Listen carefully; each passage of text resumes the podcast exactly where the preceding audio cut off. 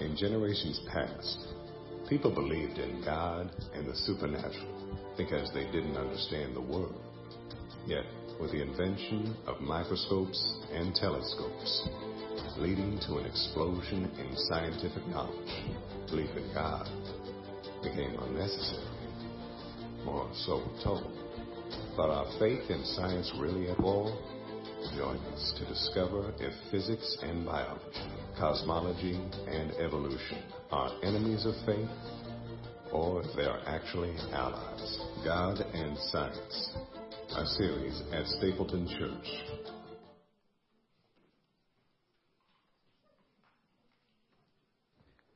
Is, is anybody excited for that series? Well, good. I'm glad you guys are excited.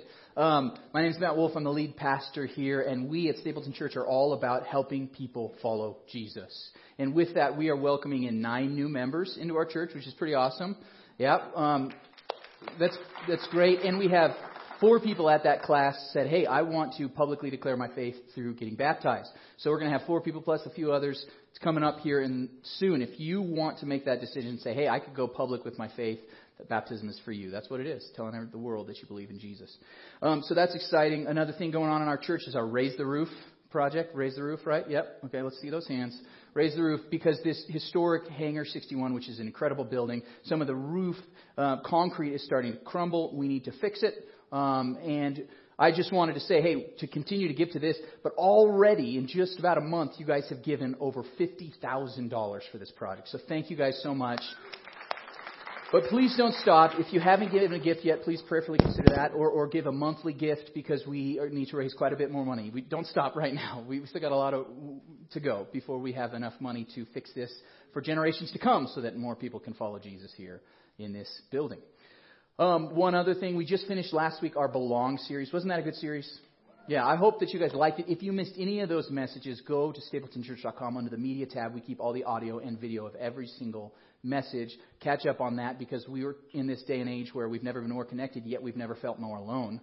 And I re- thought about it a lot this week because um, uh, in the very first message of that series, I gave told this survey about how 30 years ago, if people were asked how many people could you call in the middle of the night if you had an emergency, people said five.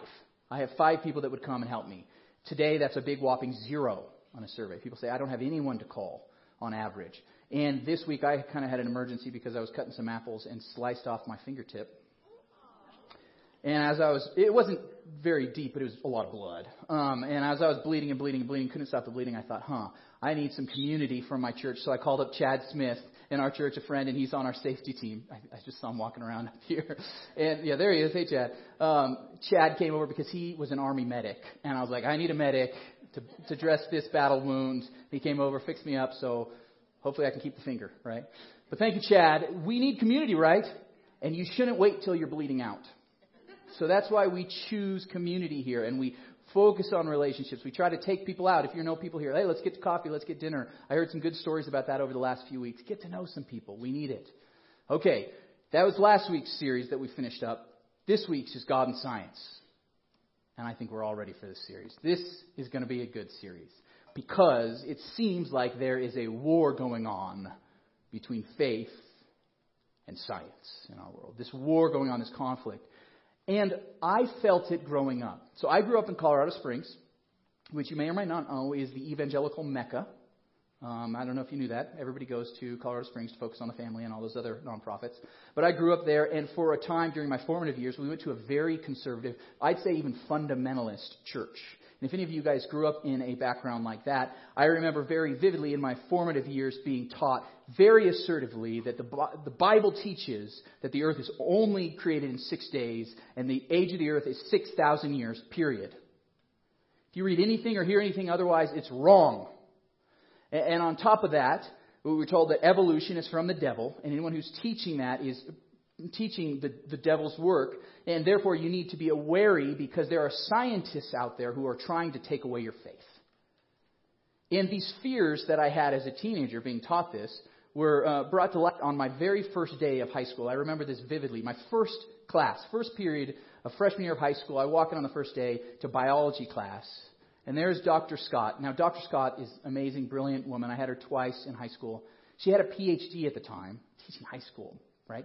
But she went on to work for a crime scene lab, and she was just in the news recently because she helped uh, in one of those big cases. She found the DNA that connected a cold case through like 23andMe or one of those online and, and found a cold case killer through that, which is amazing. This brilliant woman. But I remember on the first day, first period biology class, freshman year, she said, We are going to study and learn about evolutionary biology in this class. You will study it, you will learn it, you will know it, it will be on the test. And if you don't, if you disagree with it or you're creationist, I don't want to hear it. We're not going to waste one minute of class talking about it. I was like, oh, I guess they were right. These teachers and professors are out there to steal my faith from me. Right? This is kind of what I grew up in. And it went more than that because I remember learning in history class about how Galileo was tortured and imprisoned because of what he taught by the church. And then I remember in literature class learning about the Scopes monkey trial. Do you remember that? Learned about it through Inherit the Wind.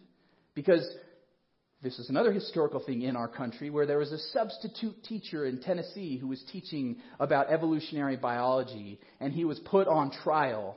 And none other than William Jennings Bryan, a three time presidential candidate, steps out of politics to prosecute him.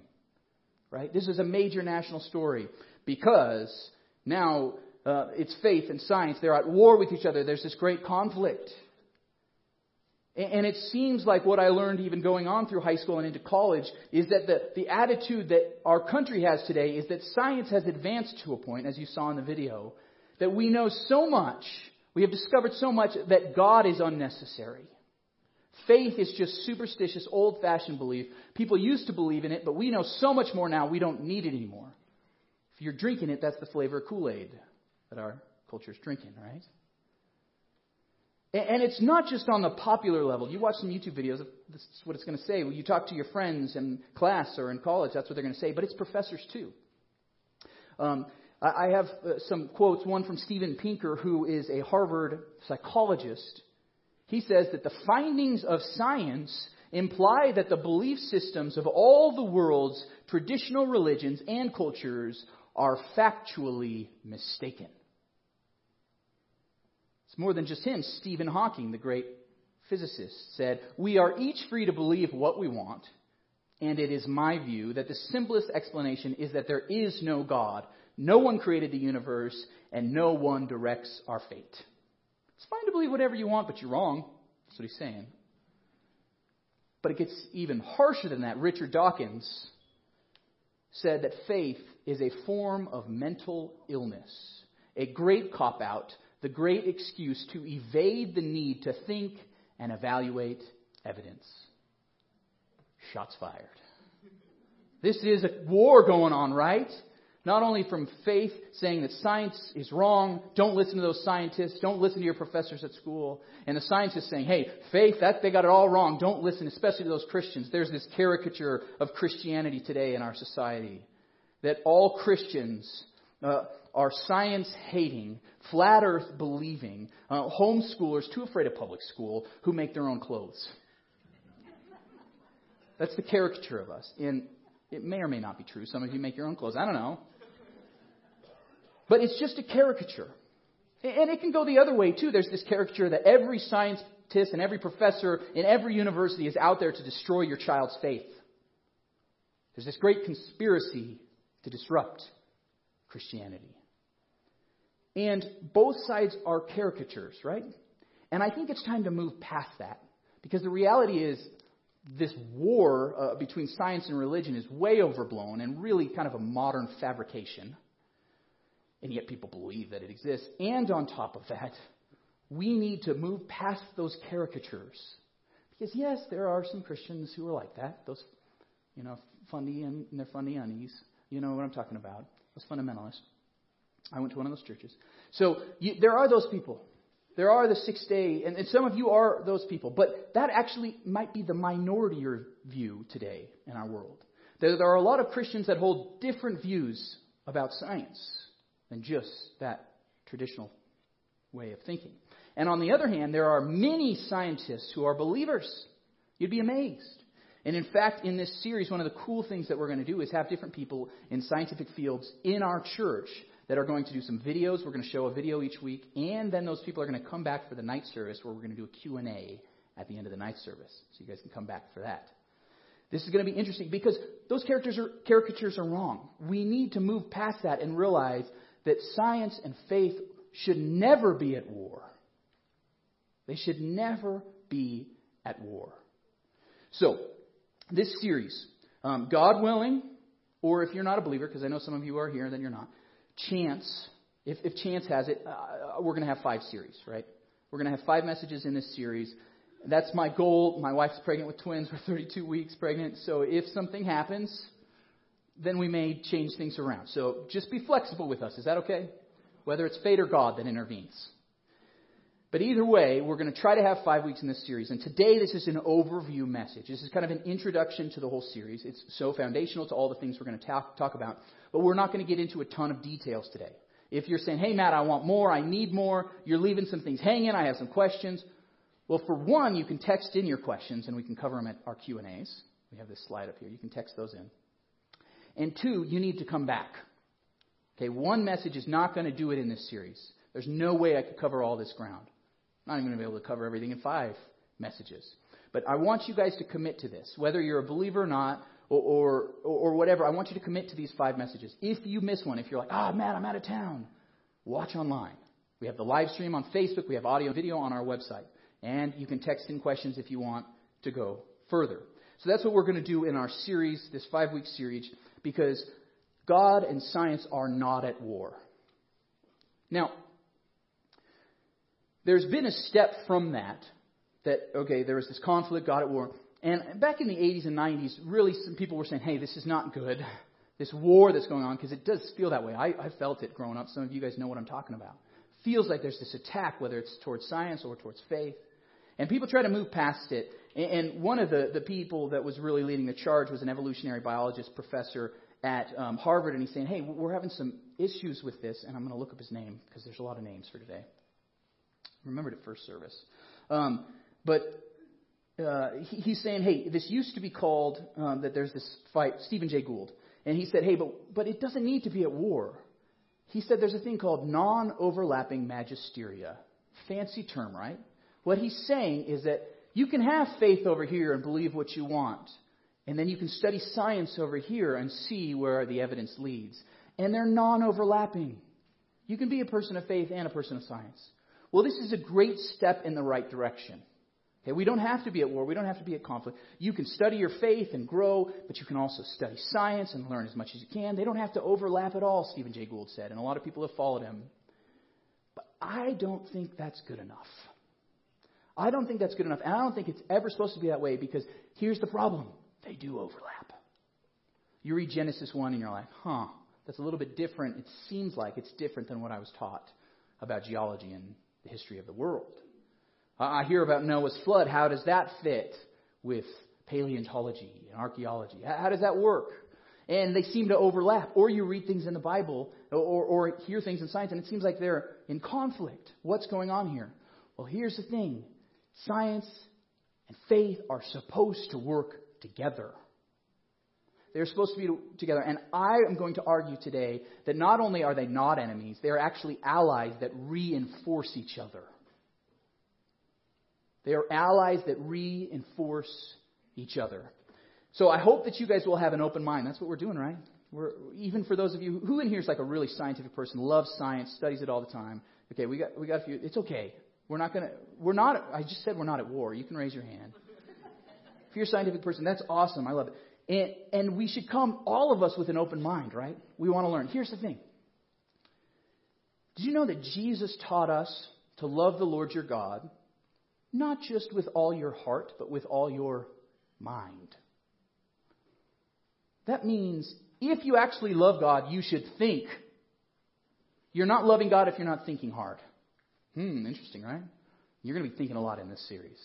You should be thinking, you should be studying. Those of you who are in school right now, whether in, in elementary, middle school, high school, college, if you're studying, you should think and you should think hard. You should evaluate because maybe we need to just study and think more. God commands you through Jesus to think, to love the Lord your God with all your mind. because what we need to start out, we're, we're going to talk about science first, and then we're going to talk about faith. So if you're the scientific person and you're saying here, maybe you're not a believer, or you're not sure, you're an agnostic, wherever you are, if you're here, I'm going to talk to you first, those scientific people. Ooh.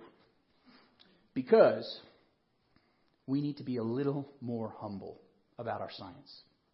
Because science cannot answer everything. It can't. Science cannot. Uh, uh very simplistically, Science asks, answers the question how, but it cannot answer the question why. Science tells us how the world works, how we came to be, perhaps. It, it tells us how about a lot of different things, but it doesn't tell us why. And I read uh, a book by an evolutionary uh, biologist, atheist, and he was saying, hey, when we're looking at the history of humankind, this is what this book was about. You look at it and how we adapted and, and evolved. You want to ask the question why, and I'm paraphrasing him a little bit, but this is pretty much what he said. You might want to ask the question why, but the more important question is how, and that's what we're going to focus on in this book, and then moves on from the why, never to address it again. But why does he get to decide that why is not important? Why is a very important question. How is good? We can uh, measure things, we can observe things, we can run experiments, we can have hypotheses and test them. There's a great deal we can learn from the question how. But the question why is pretty important too. Think about it with a crime. Okay, I just want you to picture for a second you walk into a room and there is a woman, a wife who has been murdered. Okay, crime scene you're coming up to. We love CSI, and CIS. There's 8 billion forms of those from every city in the country, right? We, we watch those shows because we're interested trying to figure out who done it, right? And you come across this crime scene. We know scientifically you can figure out how this person was killed. You look at the blood spatter. A lot of blood today we're talking about. There's some blood splatter. You can measure it and figure out the trajectory from where this person was when they were uh, perhaps attacked. And, and you can take DNA from different samples on the person under the fingernails of this woman, and you can kind of figure things out. And from science, you can figure out that it was her husband. Who did it. Lieutenant, I'm sorry, Colonel Mustard, not Lieutenant, Colonel Mustard in the observatory with the candlestick. Or, more scientifically speaking, was blunt force trauma at the base of the skull that led to a subdermal hematoma. Right? Scientifically, we know how it happened. We even know who did it, right? He did it because we can match the DNA on his shoes to the dead woman, right? We know that he did it. His fingerprints are on the candlestick. We know how, we know who, but you know what science cannot tell us? Why? Why did he do it? And you may say that's not an important question. We figured out who done it. That's the only thing that matters. But it matters if you're their daughter and you're trying to figure out why did my dad murder my mom in the observatory? Why did that happen to me? Or if you're serving on the jury and you're trying to figure out why did this person was it self-defense? Was it self defense and we should let the guy off? Or was it premeditated and we should put him in prison or perhaps execute him? Those are major decisions. And you're asking the question why, and science cannot answer that. Or if you're part of society and you're just like, I want to make sure that these kind of spousal murders don't happen anymore, we got to figure out why so that we can prevent them from happening in the future. The question of why is very important, and that question moves us beyond the realm of those hard sciences to the realm of maybe the softer sciences, sociology, psychology, or even beyond that. Why does it even matter that he murdered his wife? Scientifically speaking, it was just survival of the fittest. Who cares? Now we're moving into ethics and morality and maybe theology. Okay? Science cannot answer every question. It certainly can't ever answer the question of why, and I believe that that's a very important question. On top of that, Science as we know it is best when it is, because there's multiple types of science, but there's this type of science we call observational science, or experiential science, or operational science. That we can test and measure things. But when we're talking about the past, well, we can't test it. We can't observe it. We're taking maybe hypotheses, which is a fancy word for a guess about what happened. It can be a very, very educated guess, but we don't know for sure because we weren't there. And we're just talking about something that maybe happened a day ago let alone 100 years ago, 1,000 years ago, 10,000 years, 14 billion years ago. That's a lot of guesswork. Might be very, very educated guess, but we don't know for sure because we weren't there. We're talking in the realm of history now. which is a little, it's a type of science, but it's not as pure of a science as we think it is. So when we look at that, we should be humble. Those of us who are scientifically minded, we should be humble and realize, hey, science cannot answer every question about the world. I think this is highlighted pretty well by Alan Sandage, who's considered the greatest evolutionary. I'm sorry. Uh, are we good? Sorry, the cracking. I don't know what that is. The, the greatest observational cosmologist in our country. Alan Sandage wrote, It is my science that drove me to the conclusion that the world is much more complicated than can be explained by science. There's a lot of questions left unanswered. And on top of that, we don't know everything, do we? We don't know everything. I want to. This is interesting because I, I want to show you this quote from a Nobel Prize winning physicist. He said, The more important fundamental laws and facts of physical science have all been discovered, and these are now so firmly established that the possibility of their ever being supplanted in consequence of new discoveries is exceedingly remote. Our future discoveries must be looked for in the sixth place of decimals. Saying you don't need to study physics anymore, we've got it all figured out. That's a lot of arrogance, isn't it? Sometimes you run into this. Uh, I've interviewed a lot of scientists, talked with them. Usually, most of them are very humble. And we need to be because this was actually given at a speech just a few years before Albert Einstein discovered the idea of relativity, which blew up everything we thought we knew about physics. And then it was even a few years after that where Max Planck, the German physicist, discovered quantum mechanics.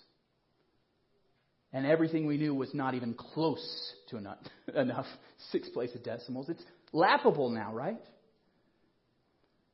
And, and we have a chronological snobbery. We have a chronological snobbery that we think, oh, people in the past were so ignorant and dumb, we've discovered so much more and we know so much more today. Well, do you know what they're going to be saying 10, 15, 20 years from now? The exact same thing. We do not have everything figured out. Even today, we're discovering more and more and more about everything in our universe. There's so much still to be learned about microbiology and about the cosmos. We're just scratching the surface. So let's take a very humble approach and say science cannot answer all the questions, and even the ones it can, we don't have all the answers yet.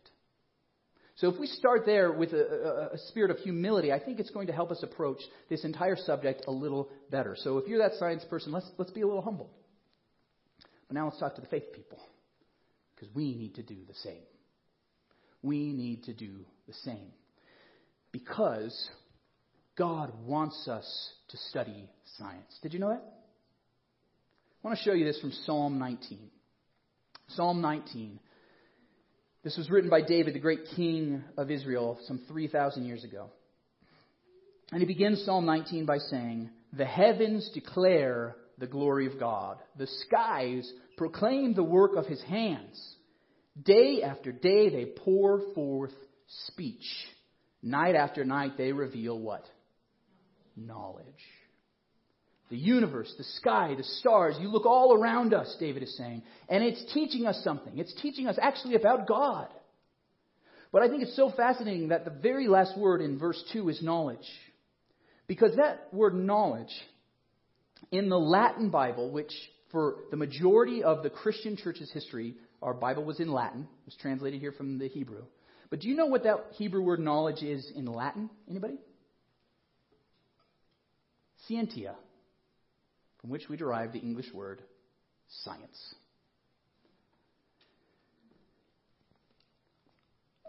I think that this verse is telling us to study and get more knowledge because the word knowledge is science. Science means knowledge. We're supposed to study, and, and the universe is declaring that there's all this knowledge to be had, this science that's out there. We should discover it and learn it. It's talking, listen. Because it's telling us about God. See, God Himself, through the poet David, is saying, You need to study and learn and study the world around you and learn more knowledge, learn more science, because it's actually pointing even deeper to God and faith. Fascinating, right? Fascinating, right? I think we need to change because There is no indication here of a war between God and science. Instead, God is saying, do science. Study, learn. You don't know enough yet.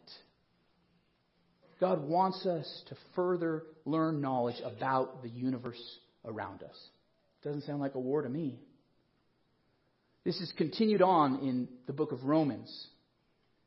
In Romans chapter 1, Paul writes, Ever since the creation of the world, God's invisible qualities, God's eternal power and divine nature have been clearly seen because they are understood through the things God has made.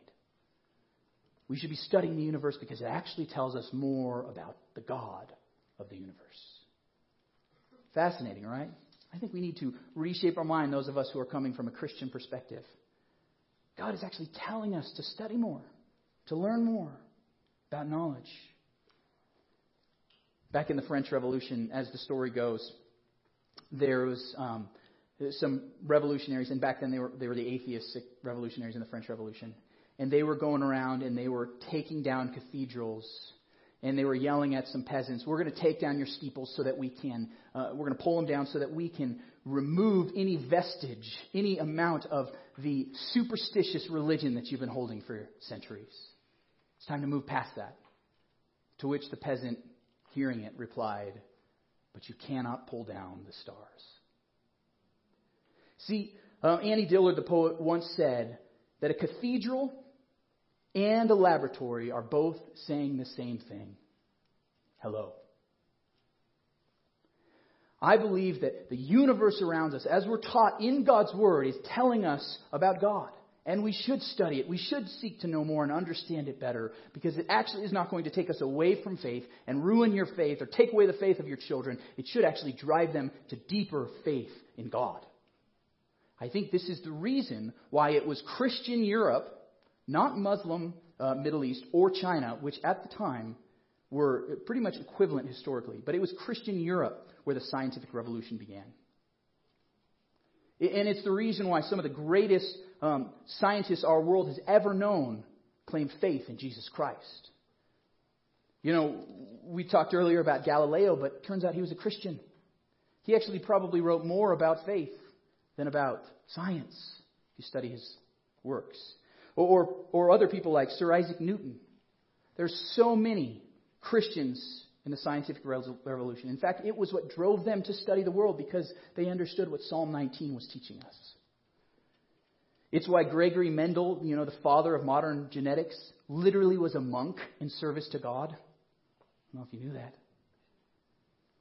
It's why Louis Pasteur, the, the great chemist who discovered the pasteurization process, he said that he would pray as he worked in his lab.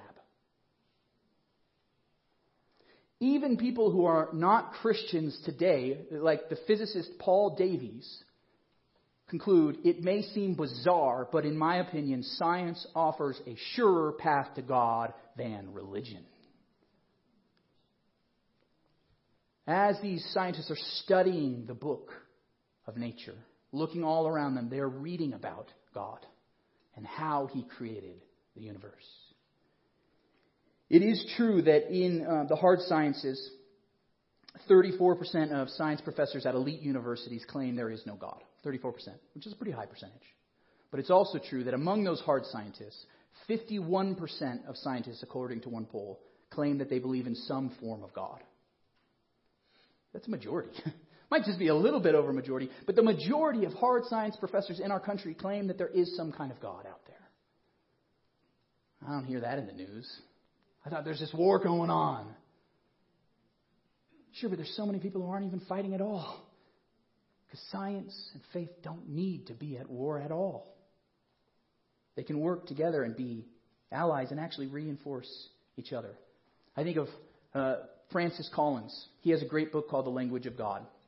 And if you look here on your bulletin on the very back side of it, each week we're going to give you a few resources because I know some of you love this stuff and you want to dig further. So there's an article, there's an event coming up this week. It's actually uh, about biology. Um, uh, they're number three at Mission Hills, Michael Behe. Um, there's a video that you can watch, and um, there's a book that you can read. The very last one is a book, The Language of God, A Scientist Prevent, Presents Evidence for Belief by Francis Collins. Now, Francis Collins, he shares his story in the book, and he actually was an agnostic for a while, meaning he didn't know. He said there's not enough evidence. And then he actually became an atheist, saying there is no God. But then the more he worked in his scientific field, first he was an MD, and then he got his PhD in genetics. Brilliant guy, right? And he actually came to faith in Jesus Christ. And he was the um, geneticist who led the Human Genome Project and completed it, which took a long time at first. Now we can do it pretty quickly. But to map that genome, because there are 3 billion base pairs, 3 billion, that's a B, right, of DNA. That, those are those letters, you know, I don't even remember what they are from Dr. Scott's class. Sorry, Dr. Scott. AGTC, something like that. That fit together, those pairs, 3 billion of them, in order to make one human genome. And they had finally mapped it out. They could see how it all fits together. And when they looked at it, the president of the United States at the time, Bill Clinton, he gave a speech after this project was completed, because this is a great scientific achievement in most of our lifetimes. Sorry, Gen Zers. But for most of our lifetimes, this happened. And as Bill Clinton was talking about it, he says, We have now glimpsed the language of God. And Francis Collins went up afterwards and gave his speech describing what they had done. And he said, Not only is this a scientific achievement that should be celebrated, it is a time for worship. Because we have seen the instructional book of how God knit us together. See the universe around us, whether it's on a small microscopic scale or the vast universe that we have to use telescopes to look through. It's all declaring the glory of God. Haven't you ever stood on the top of a mountain looking out, or, or stand at the edge of the Grand Canyon, or looked up at the night sky and said, There's something way bigger than me out here? There's got to be something bigger. And that sense is from God Himself. God is saying, I'm here. The stars are declaring, I'm here. God Himself is speaking through all of that. The heavens declare the glory of God. Will you listen? So I want to challenge you, those who are followers of Jesus, if you're believers, pursue scientific knowledge. Learn more, study, grow. We've just begun to scratch the surface for most of the sciences.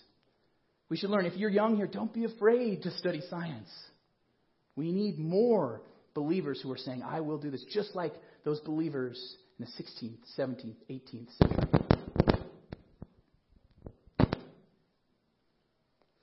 Making sure you guys are awake.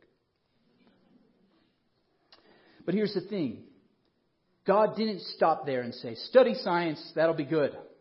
You'll be good to go. Because as we've talked about, science isn't enough. And God Himself, through the poet David, would say the same thing. And that's why in verse 7 and 8, we read, The law of the Lord is perfect, refreshing the soul. The statutes of the Lord are trustworthy, making wise the simple. The precepts of the Lord are right, giving joy to the heart. The commands of the Lord are radiant, giving light to the eyes. It's a really interesting psalm, and I encourage you to go back and read through it because the whole first six verses are all about how the heavens declare the glory of God. And then there's this abrupt stop, and all of a sudden David starts talking about the law. He's not talking about the laws of nature. What is he talking about? The law of God.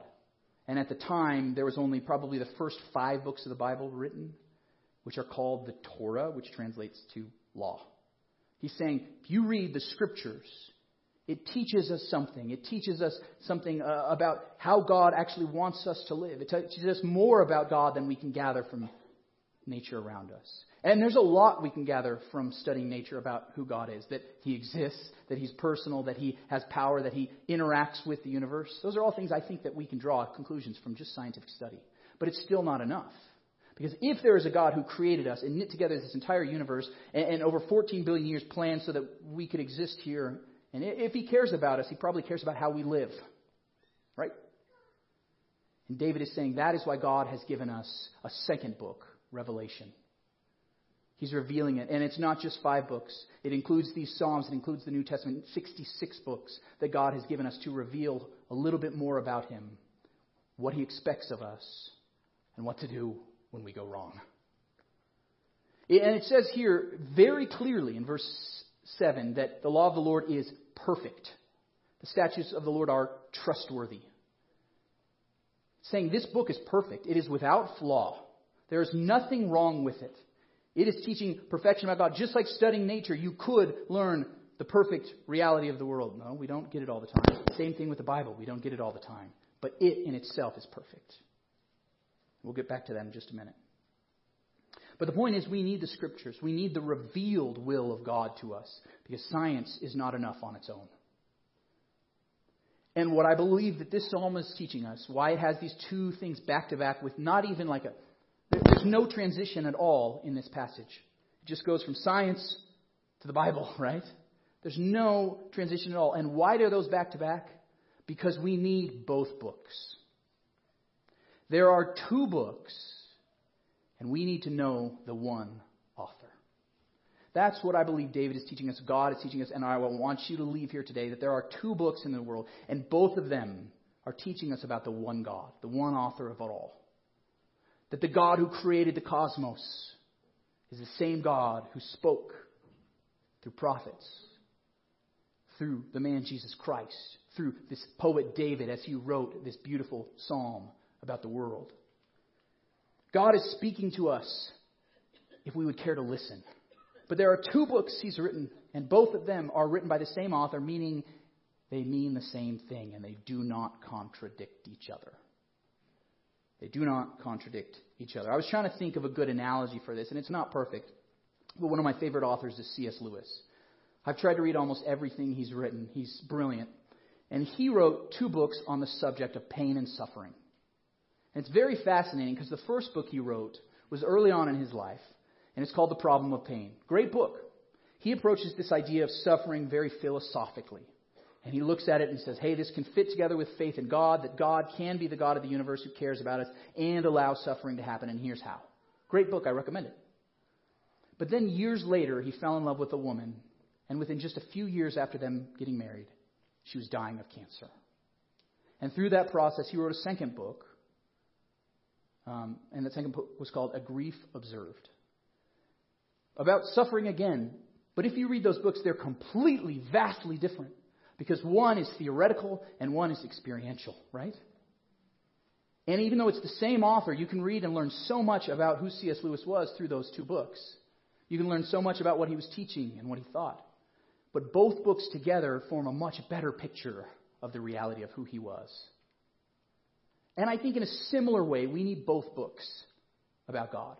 God gave us nature to study, that book of nature, and He gave us the book that we call the Bible so that we could study Him as well. And both books fit together. This concept of the two books actually goes back centuries. Maybe the first person who coined the phrase the two books was Thomas Aquinas, a great Christian philosopher. he says, hey, look, there are these two books that God has written, and we need to study them. But this actually has been continued on by many scientists over and over throughout the years. For example, um, Michael Faraday, brilliant physicist, studied electromagnetism. He said that the book of nature, which we have to read, is written by the finger of God. Or maybe Johannes um, Kepler said, We astronomers are priests of the highest God in regard to the book of nature. They were understanding this concept. And they say, We are the ones who are studying this in depth. We have the pastors who are studying the Bible for that book. And we need both. So these guys are saying we need both. And we need to understand that because here's the thing they never contradict. Well, man, what about Genesis chapter 1? What about the flood? How does that fit in? Is the earth 6,000 years old or is it 4.5 billion years old? Which is it, Matt? It seems to contradict the Bible. Here's the thing if you ever run into these things, and you will, that seem like contradictions, there's a few things that could be going on. It could be that you have interpreted the Bible wrong. You're reading it not the way it should, not the way that God intended. The second option is you're reading the scientific evidence wrong. Did you know that happens too? Scientists requ- requires interpretation. You, you, when you study things, you have to interpret the data. It's literally what they call it, interpreting the data. You could have interpreted the data wrong. Or the third option, you've interpreted both wrong. Okay? So let's be humble and say when we run into those contradictions, it's not actually a contradiction because it's the same author who wrote both books. The problem is probably within ourselves. And I think this can be interested well with that story of Galileo. It turns out he actually wasn't tortured by the church, but he was put on trial and put under house arrest for, for what he was teaching about how it turns out, okay, the earth is not the center of the universe, the sun does not revolve around the earth, it's actually the other way around. And what was wrong was not the Bible, because the Bible never anywhere teaches that the, the sun revolves around the earth. It doesn't. However, the Greeks taught that. And that had been carried on for generations and generations and then kind of been subsumed into the way people were interpreting the Bible. So it's not the interpret the, the it's I'm sorry, not the Bible that's wrong, it's the interpretation of the Bible that was wrong, right? But it can also be the exact opposite, that sometimes the Bible has it wrong, right, and science is interpreted wrong. And I'm going to talk about one of those instances next week, so you better come back. Here's the thing I think we need to do what Charles Spurgeon, the great preacher, encouraged us to do. He is the wisest who reads both the World Book and the Word Book as two volumes of the same work and feels concerning them, My Father wrote them both. So read the books, study them, learn, grow. I hope this series you will learn a lot through the next several weeks because we need both books because both books are pointing us to the one author. I said we were going to have some videos in this series, so we're going to watch our first video interview from one of our individuals in our church who's in a scientific field. Let's just watch this video. Uh, my name is Ryan Peterson. Uh, I'm an assistant professor of biostatistics at uh, CU Anschutz Medical Campus. Um, I got into biostatistics and I guess specific, specifically statistics because I thought um, that statistics is a really, really good way to learn more about our natural world. Uh, at least it is like 95% of the time. Yeah, so what a biostatistician does is we help the researchers in, who are uh, experts in like pulmonary sciences or medical sciences of various types, and we often help them uh, come up or at least figure out what, which treatments work and which treatments don't. There's a lot of math that goes into how we determine what works and what doesn't, and so we help out with that. I actually often like to call the field uh, the study of uncertainty, and uh, so my field is essentially uncertainty science. And so I've thought a lot about uncertainty and what it means to believe in something, uh, and and how all of our beliefs, you know, just because we believe in something doesn't necessarily make it true. Uh, that and most of the beliefs that we have are actually really arbitrary, uh, but some of them are very core. And so I think there was a time when I struggled with the idea of uncertainty when it comes to like very core beliefs to Christianity and about God. Um, but I think through a lot of uh, just deep thought about it, I think what science can do, uh, what what it's capable of, is very different than what um, what faith can do and what faith is capable of. So I think the biggest impact that I can think of in philosophy was probably St. Thomas Aquinas' idea of uh, natural revelation compared to divine revelation. Uh, divine revelation is the knowledge that God has revealed to us through prophets and apostles, um, and through our everyday life relationship with Him. Um, the natural revelation is the things that we learn about uh, just by being here, just by being in the world. And I think science itself is a fantastic tool for natural revelation. Uh, it it's led to amazing disco- like technological and scientific um, discoveries over the years. It's the reason we can cure a lot of diseases and we don't have a lot of diseases now. And it's a tool really given to us by God to learn more about our world. I would say that faith and science are definitely compatible. Even if you, you know, don't think uh, the Bible is true or if you don't think God exists, you, you are going to be basing your beliefs on some model of thought. And you might think that that is a scientifically based one, but no science, science will never be able to prove a, any scientific theory true. Uh, all, all, science can really do is prove one's false. So I, I think it was Einstein who said that no amount of experimentation will ever prove my theories correct. One experiment can prove them wrong.